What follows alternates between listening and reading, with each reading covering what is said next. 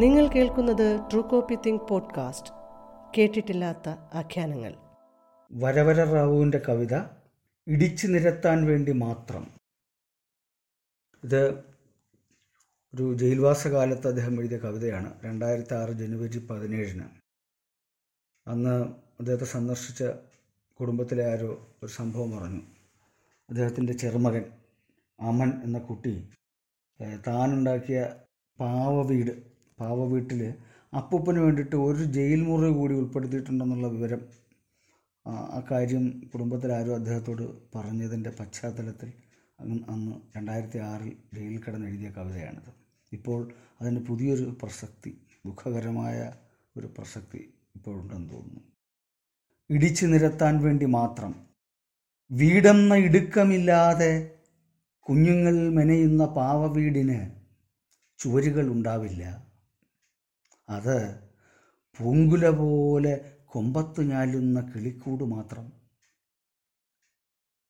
വീടെന്ന ഇടുക്കമില്ലാതെ കുഞ്ഞുങ്ങൾ മെനയുന്ന പാവ വീടിന് ചുവരുകൾ ഉണ്ടാവില്ല. അത് പൂങ്കുല പോലെ കൊമ്പത്ത് ഞാലുന്ന കിളിക്കൂട് മാത്രം. കാൽച്ചോട്ടിലെങ്ങും കിളിക്കൂട് കെട്ടി നീർച്ചാലിലെ മണൽപ്പുറത്ത് കുട്ടികൾ സ്വയം പ്രകൃതിയായി മാറും.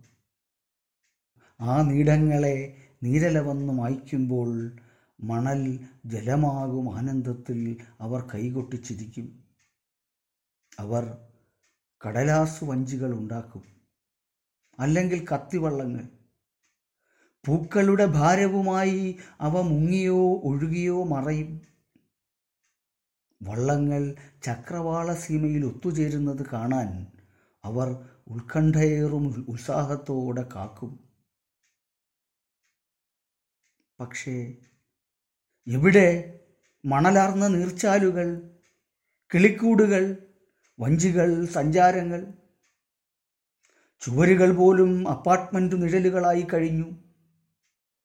ചുവരിന് പുറത്തേക്ക് മാത്രം നീളും ഇടനാഴികളുള്ളവ വായുവും വെളിച്ചവും ഇല്ലാത്തവ അഴിയും പാറാവും ഉണ്ടായിട്ടും ബാൽക്കണികളിൽ അമരാന്തുകളില്ല ഇല്ല ഒരു ബൊഗൈൻവില്ല പടർപ്പ് പോലും.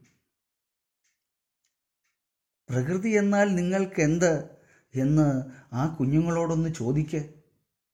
അവർക്കത് കിടപ്പുമുറിയുടെ ഇരുണ്ട മച്ചിലൊട്ടിച്ച കൃത്രിമ നക്ഷത്രങ്ങൾ മാത്രം. ലോകത്തിലെ എല്ലാ കുഞ്ഞുങ്ങൾക്കും നന്നായി അറിയാം ഷാഢ്യം പിടിച്ചാൽ നല്ല തല്ല് കിട്ടുമെന്ന്. നാവടക്കിയില്ലെങ്കിൽ ജയിലിൽ അടയ്ക്കപ്പെടുമെന്ന് ഇപ്പോൾ അവരറിഞ്ഞു തുടങ്ങുന്നു. തങ്ങൾ നിർമ്മിക്കുന്ന പാവവീടുകളിൽ കവിത എഴുതും അപ്പൂപ്പന് വേണ്ടി ഒരു ജയിൽ മുറി കൂടി പണിയാൻ ഇപ്പോൾ അവർ പഠിച്ചുകൊണ്ടിരിക്കുന്നു.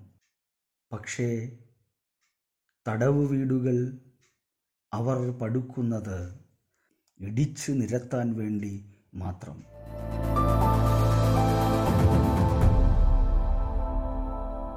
ട്രൂ കോപ്പി പോഡ്കാസ്റ്റ് കേട്ടിട്ടില്ലാത്ത ആഖ്യാനങ്ങൾ.